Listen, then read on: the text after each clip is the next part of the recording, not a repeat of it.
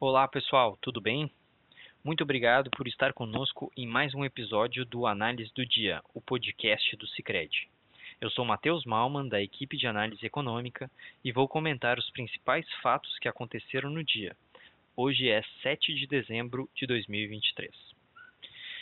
Hoje foi um dia pouco movimentado no mercado, principalmente porque todos os agentes estão esperando o relatório oficial de emprego dos Estados Unidos, que sai amanhã.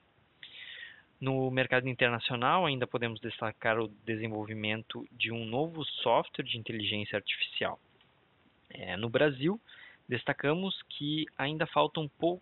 ainda faltam muitos projetos a serem aprovados no Congresso antes do recesso parlamentar e, além disso, a queda no preço do diesel. É, então, no mercado internacional, chamou a atenção o fato dos três principais índices acionários fecharem em alta. O movimento ocorreu devido ao otimismo dos investidores com a notícia de que a Alphabet está desenvolvendo o software de inteligência artificial mais poderoso do mercado, conhecido como Gemini. É, também temos, mas, mas assim o principal, a principal notícia do dia vem do compasso de espera dos, pelos dados oficiais do mercado de trabalho americano, que será divulgado amanhã e põe fim a uma série de dados sobre emprego americano que foram divulgados essa semana. Podemos dizer que esses são os dados econômicos mais aguardados da agenda global. Isso porque é um conjunto de informações relevantes para a orientação da política monetária do Banco Central Americano, o Fed, que volta a se reunir na próxima semana para deliberar sobre a taxa de juros, é, assim como o Copom, que, que aqui no Brasil vai se reunir para decidir os futuros da Selic nos dias 12 e 13, que são terça e quarta-feira da semana que vem. Então, assim, para contextualizar um pouco, o Fed ele está esperando essa divulgação dos dados do mercado de trabalho, porque ele já vem há algum tempo sinalizando que pode baixar os juros no início do ano que vem, caso o mercado de trabalho esteja menos aquecido. Isso porque o, o mercado de trabalho menos aquecido é, diminui a, a pressão é, sobre os preços, né? e aí é, reduzindo é, os índices inflacionários.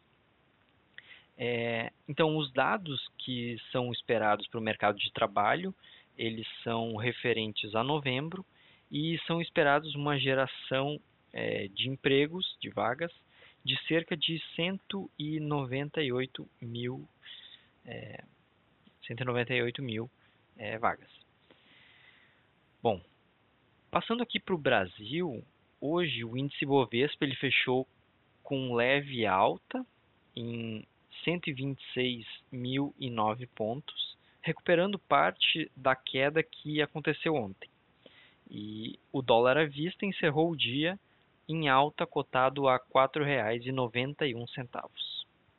Também destacamos que, mesmo a poucas semanas do início do recesso parlamentar, ainda estão presentes, é, desculpa, ainda estão pendentes vários projetos relevantes para o governo no sentido de elevar a arrecadação e conseguir alcançar as metas fiscais no ano que vem.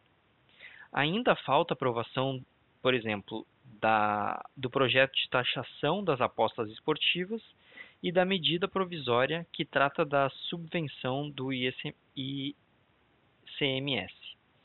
é considerada, essa né, da subvenção do ICMS, é considerada o principal pilar de arrecadação para o cumprimento do arcabouço fiscal.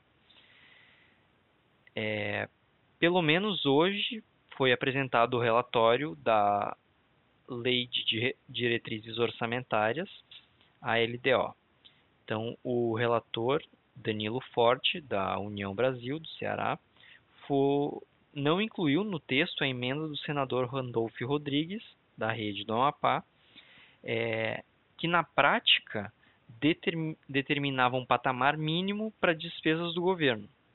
Se essa emenda fosse mantida, é, acri, é, nós acreditamos que colocaria em risco o cumprimento da, das metas fiscais no ano que vem.